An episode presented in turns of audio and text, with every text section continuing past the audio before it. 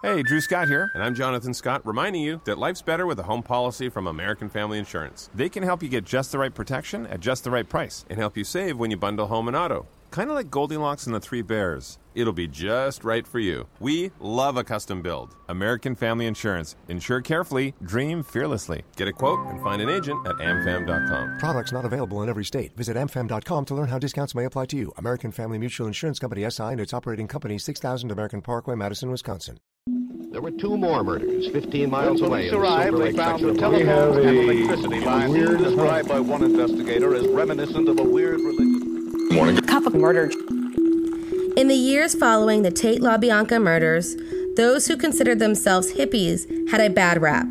Many were convinced that this generally peaceful group of people had dark-seated issues like Charles Manson. On October 19th, 1970, an entire family was found dead in their pool with a bizarre note taking credit for the murder, a note that would implicate the hippie community once again in a violent act of murder. So, if you like your coffee hot but your bones chilled, sit back and start your day with a morning cup of murder. On October 19th, 1970, law enforcement and the fire department were called to the scene of a house fire in Santa Cruz, California. Well, to be more accurate, a mansion fire. This extravagant home belonged to well-known ophthalmologist Victor Ota and his family. From the beginning, they ran into problems.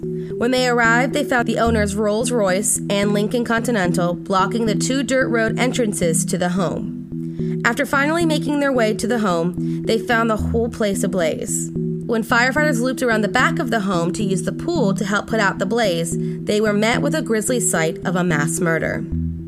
Floating in the pool were the bodies of Dr. Victor Ota, his wife Virginia, their two sons, 11-year-old Tagger and 12-year-old Derek, and the doctor's secretary, Dorothy Cadwalder.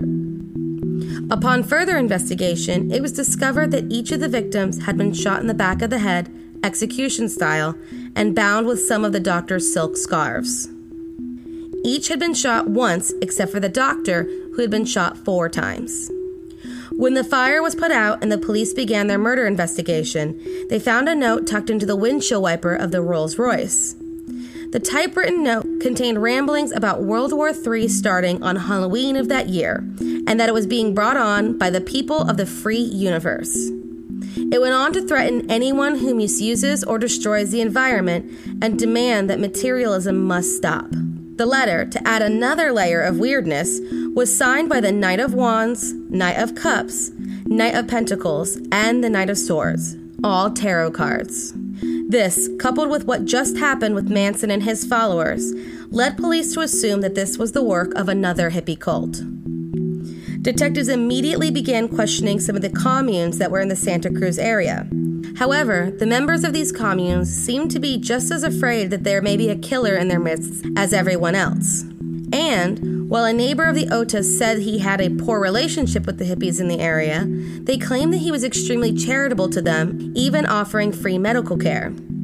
Eventually, it was one of the members of the commune that gave the tip that led to an arrest. According to this man, his hiking companion, a 24-year-old named John Linley Frazier, had gone on a rant about the doctor and his materialism. He even went on to say that people like that deserve to be snuffed out. When police began looking into the life of John Frazier, they found an interesting story. John had a completely normal life until, what some reports say, a car accident changed his personality drastically. He began using LSD and mescaline, and, leaving his wife, began a life of outdoor seclusion, living in a shanty about a half a mile away from the Ota mansion. He believed that he was getting orders from the Almighty. According to Frazier, the Almighty believed mankind was destroying the environment. The Ota mansion, whose construction involved cutting down many trees, became the target for his anger.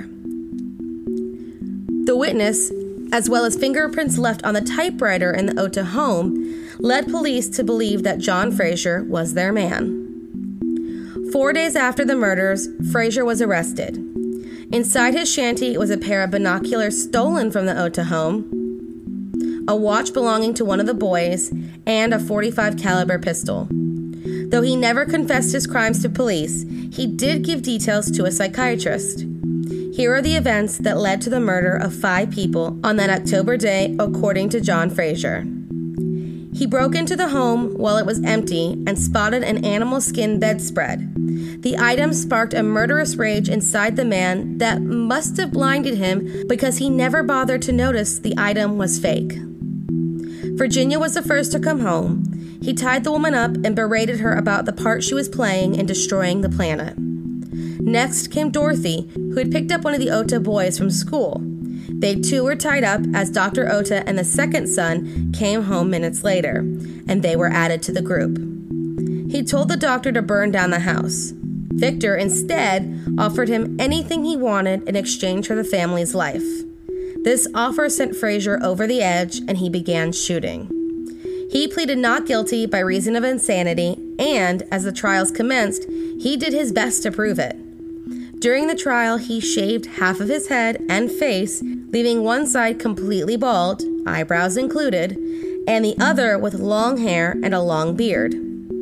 He would throw crumpled up newspapers at reporters and mutter, "Far out and right on," to himself the whole trial. Despite his attempts, he was found sane and was sentenced to death. However, with the end of capital punishment in California taking place in 1972, his sentence was commuted to life imprisonment. The killer prophet, as he was later called, remained in prison until he hanged himself on August 13, 2009. Thank you for joining me in my Morning Cup of Murder. Please join me again tomorrow to hear what terrible thing happened on October 20th. Don't forget to rate and subscribe and let me know how you like it. If you want to help support the podcast, there's always Patreon or just sharing it with your true crime-obsessed friends. And remember, stay safe. Thank you for listening to Morning Cup of Murder. This is a daily podcast that tells you what happened on this day in true crime history. In short, easy to listen to episodes that you can finish on your commute or while you enjoy your morning coffee. So make sure you check back every morning. My name is Karina. I am the creator and host. You can find Morning Cup of Murder on Twitter, Instagram, and Facebook. I have also set up a Patreon where you can donate a small monthly contribution to the podcast. All those links are in the episode description. Thank you again and have a wonderful day.